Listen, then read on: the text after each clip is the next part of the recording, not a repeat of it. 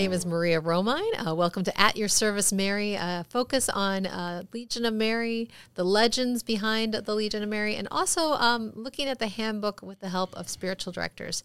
Today with me, I have Deacon Frank Olmsted, and he will uh, he is the spiritual director for Mary, Mother of Jesus Curia, based in St. Charles, Missouri. Uh, would you like to say a few things about yourself, Deacon, before we get started? Well, thank you, Maria. Uh, been in education uh, all my life uh, at Benedictine College and De Smet Jesuit High School. Was campus ministry also at De Smet Jesuit. Uh, I was ordained in 1999, and uh, my parish assignment has been St. Cletus ever since that time. And it's been a real joy to be part of the Legion of Mary Curia. Uh, very privileged to be able to do that. We're very thankful to have you. uh, the reason I brought Deacon in here today is because um, when we go through the Legion of Mary handbook, uh, it was written back a hundred years ago. Sometimes the language is extremely difficult. And uh, Deacon Frank Olmsted, when he gives his Allocution, which he'll be explaining a little bit, um, uh, started tying them in with the readings of the handbook uh, the handbook became much more accessible for the members of the Legion, and uh, we want to make this uh, more accessible for all. And then for those of you that have never um, thought about the Legion of Mary or want to know more about the Legion of Mary, this will kind of give you an insight because we're reading from our handbook, what we kind of use as our, our rule, so to speak. Uh, so, for those of you following along at home that just happen to have the Legion of Mary handbook, uh, which you can get at the St. Louis Senatus or other other Legion of Mary sources, but I'm going to go ahead and do a shout out to the one here locally, which uh, you can visit the Legion of Mary STL Senatus. That's S E N A T U S dot org. That will be my liner notes. Along with, if you have any questions about the Legion Mary, you can always reach out to me at at your service Mary at gmail.com. So we're going to read from the handbook, uh, the Legio Maria, which I probably butchered. I never took Latin, so I'll get corrected in a little while. It is chapter 21, the mystical home of Nazareth. And uh, after Deacon had given us his allocutio, that really it did prompt me to want to do this podcast. So we'll be reading from the Legio Maria, chapter 21, the mystical home of Nazareth.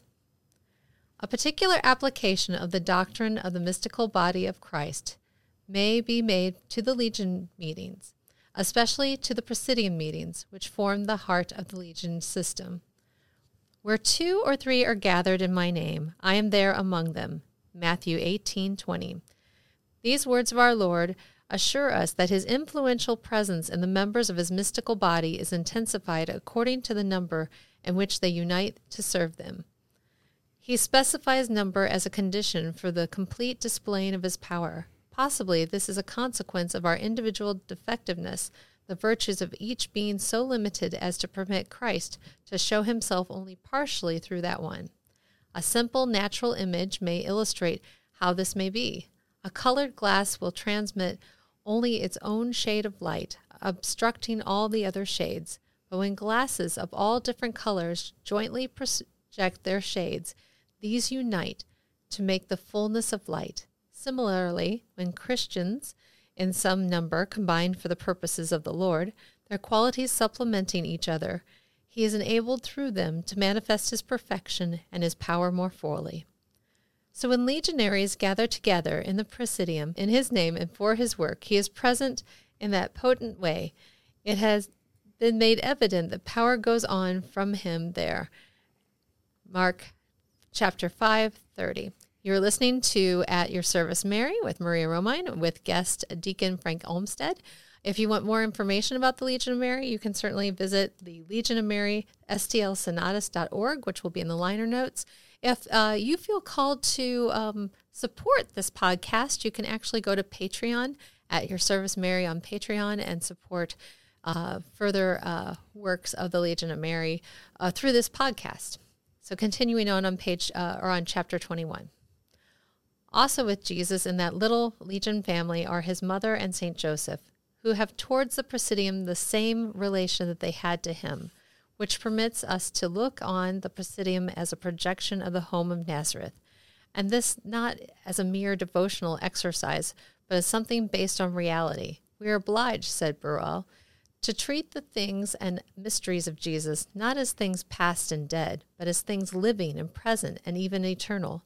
Likewise, we may piously identify the premises and equipment of the Presidium with the fabric and the furniture of the Holy House, and we may regard the behavior of the legionaries towards those adjutants and adjuncts of the Presidium as a test of their appreciation for the truth that Christ lives in us and works through us necessarily available of the things that we are utilizing. This thought provides a sweet and compelling motive for a bestowing of a careful attention upon the things that surround the presidium and form its, form its home. Legionaries may have limited control over the room in which they meet, but other accessories of the meeting are more fully in their charge, such as a table, chairs, altar, books, how are legionaries enabling the mother of the Presidium, home of Nazareth, to reproduce in all the devoted housekeeping which she started long ago in Galilee? Their aid is necessary to her. They can deny it to her or they can give negligently, thus perverting their work for the mystical Christ. Faced with this idea, let the legionaries try to imagine how Mary kept her home. Poor it was, and its furniture far from elaborate, yet it must have been most beautiful for among the wives and mothers of all time, this one was unique, gifted with exquisite taste and refinement, which could not be, show themselves in every item of her home. Each simple detail must somehow have possessed a loveliness, each common thing a charm, for she loved, as only she could love, all those things because of him who made them, and who now made human use of them. She cared them, cleaned them, polished them, and tried to make them nice, for they had to be quite perfect in their way.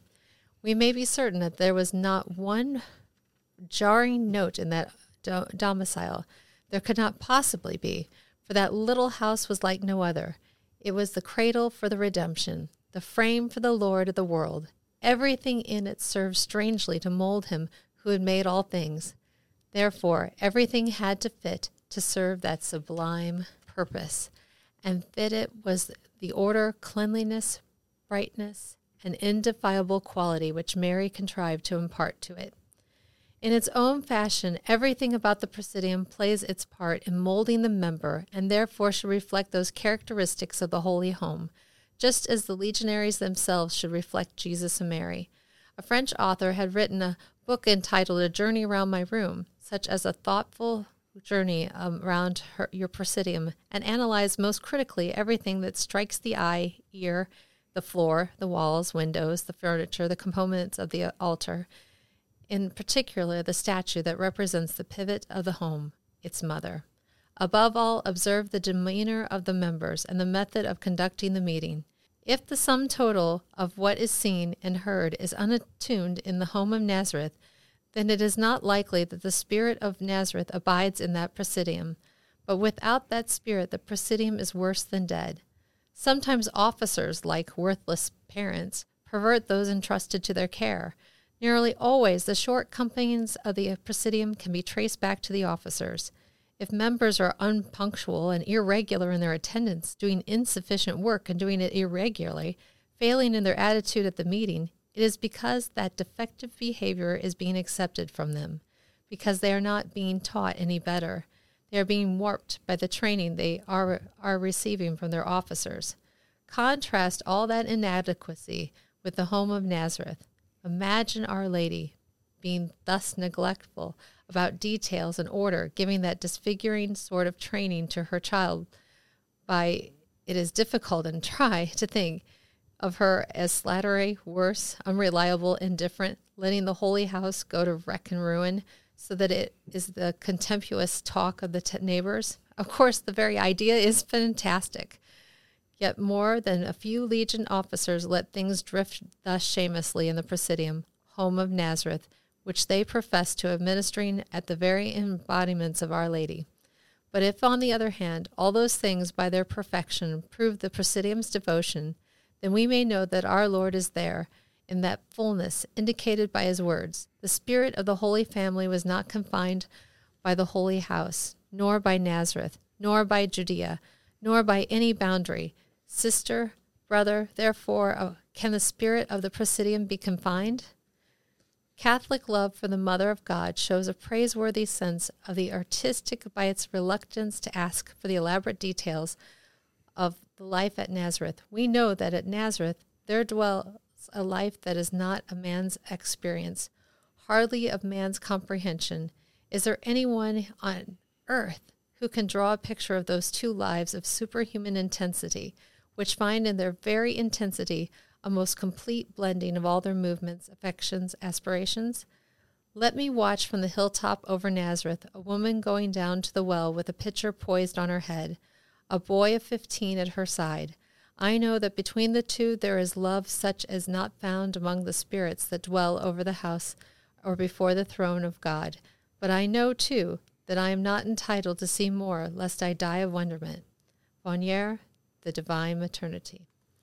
So that's from chapter 21 of the Legion Handbook. And uh, Deacon Frank is now going to do an allocutio to kind of dig deeper into this. And he's also going to explain what an allocutio is. Well, first of all, an allocutio uh, comes from the Latin word, and it just means presentation or exhortation.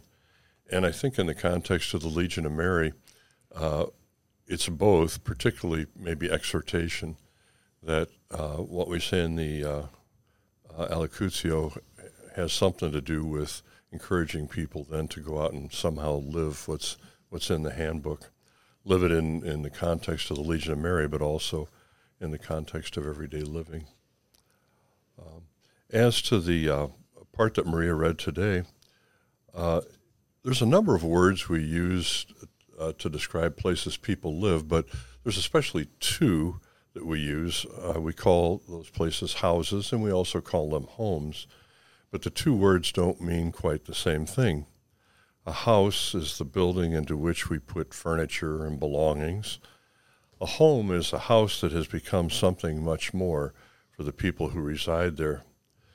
When my parents built a new residence when I was a kid, we referred to it as a house, that is, until we moved into it we would drive over to see how our new house was coming along. After we were now living in the new house, we began to refer to it as our new home, and our previous home started to be referred to as our old house. The old house had been our home for 11 years, but now it wasn't our home anymore, it was just our old house. Making a home is one of the most important things that we ever do. Yes, it means providing a structure, a house, a condo, maybe an apartment, but that's just the first step. It becomes a home when we begin to put things in it, live in it, create memories in it, do things that are important for the rest of our lives. It becomes a home when the folks who live there become comfortable, secure, and bonded to each other.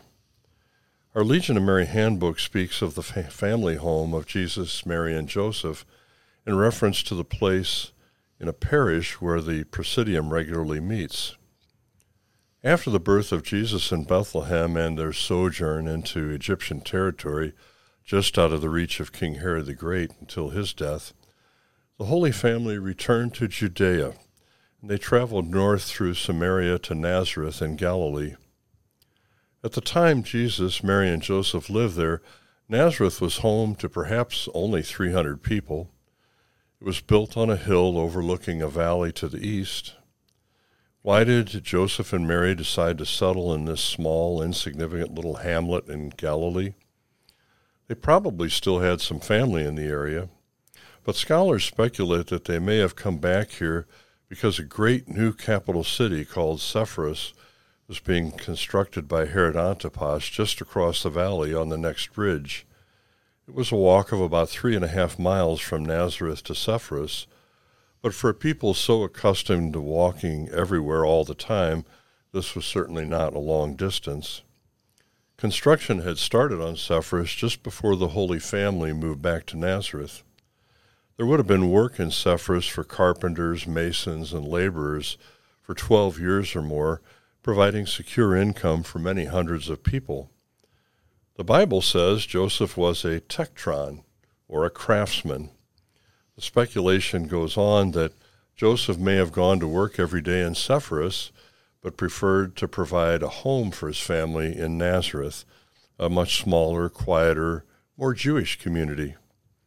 Jesus used the image 30 years later of how the light from a great city on a hill cannot be hidden, probably a reference that came from the adult Jesus standing in Nazareth at night, looking out across that valley where the lights of the now completed great city of Sepphoris would have shone brightly on the hill. In the little village of Nazareth, they could make a home, a place of family life, security, participation in their Jewish faith and ritual, and be shielded from the cosmopolitan, less faith oriented, much more pagan lifestyle of Sepphoris. There was a nice cover story uh, in January in the St. Louis Review about a family taking care to make their home a truly Christian home by their placement of religious art in rooms as a reminder to them and to their children that Jesus Christ dwells there among them in this home as well, and that's what truly makes it a home. The Legion Handbook explained why the setting of the place Legions of Mary meet is so important and why it should imitate what the home of the Holy Family must have been like. Environment is important in setting or creating an atmosphere. Environment in a place or the way we dress says something. For instance, if we are going for an important job interview, we dress formally, perhaps, with a suit and a tie or a woman's business suit or dress. The attire speaks to the importance of what we're doing. Jeans or cutoffs say to the interviewer that the job seeker takes this lightly or thinks he or she is so good that he doesn't have to dress appropriately for the interview. When we walk into a restaurant, the art, the type of tables, and the arrangement of things quickly tells us whether we're in a burger joint or in an upscale dining experience. We usually celebrate liturgy in a sacred space that has been built and decorated to somehow convey a sense of the sacred that, in a most unique and important way, says that God is present here. Not all of our newer churches do that, and that, I think, is a failure on our part. The Legion Handbook reminds us of the importance of creating a setting in whatever place we meet that is appropriate to what the Legion of Mary is supposed to be about. So, what does that mean? It's probably rare that a Legion Presidium has a room or a space that is uniquely its own. If it does, then that Presidium is afforded a special opportunity to put up artwork, symbols, crosses, etc., that speak directly to the unique purpose of the community that assembles here regularly. Since that's not usually the case, however, we have to, have to ask what can we do before each meeting that creates a space that is consistent with and reflective of what we say we are. How can we make this space such that when people come into it, their attentions are drawn to Mary, the Legion, and the purpose that brings us all here? I like it that our Curia can meet in this chapel because a chapel is a sacred place that draws our focus to God and to sacred things. It draws us, at least for this short time, away from the secular and the profane to the much more important and necessary call of God to us through Mary to bring his message to the world and to invite the folks out there to come to his church. The place our Presidia meets should be places we feel at home in when we arrive. They should have a comfortable feel, and especially somehow say to everyone that something holy and important will take place here this evening something that Jesus calls us to, and something that his mother Mary oversees and protects. We have no way to know what the interior of the Holy Family's home in Nazareth looked like, but we can be certain that it was a place that spoke to the faith of that family and the importance that they gave to God, to prayer, and to Scripture. Our places of meeting for the Legion must speak nothing less. Thank you very much. Uh, so that that's an allocutio. It's an extension of the readings uh, from the handbook, um, and as you can see, that the beauty of the Legion, uh, especially the Presidiums, making their gathering place a place like a home, like something that you would see Mary uh, very proud of, that she would have uh, helped in in creating this home and building it, because she is at the head of every Presidium uh, and every gathering of the Presidium. And if you want to find out more information about the Legion of Mary here in the St. Louis area, and we also represent 10 other states, or if you just have any questions, you can reach out to Legion of Mary, stlsenatus.org, or you can email me at at your service Mary at gmail.com.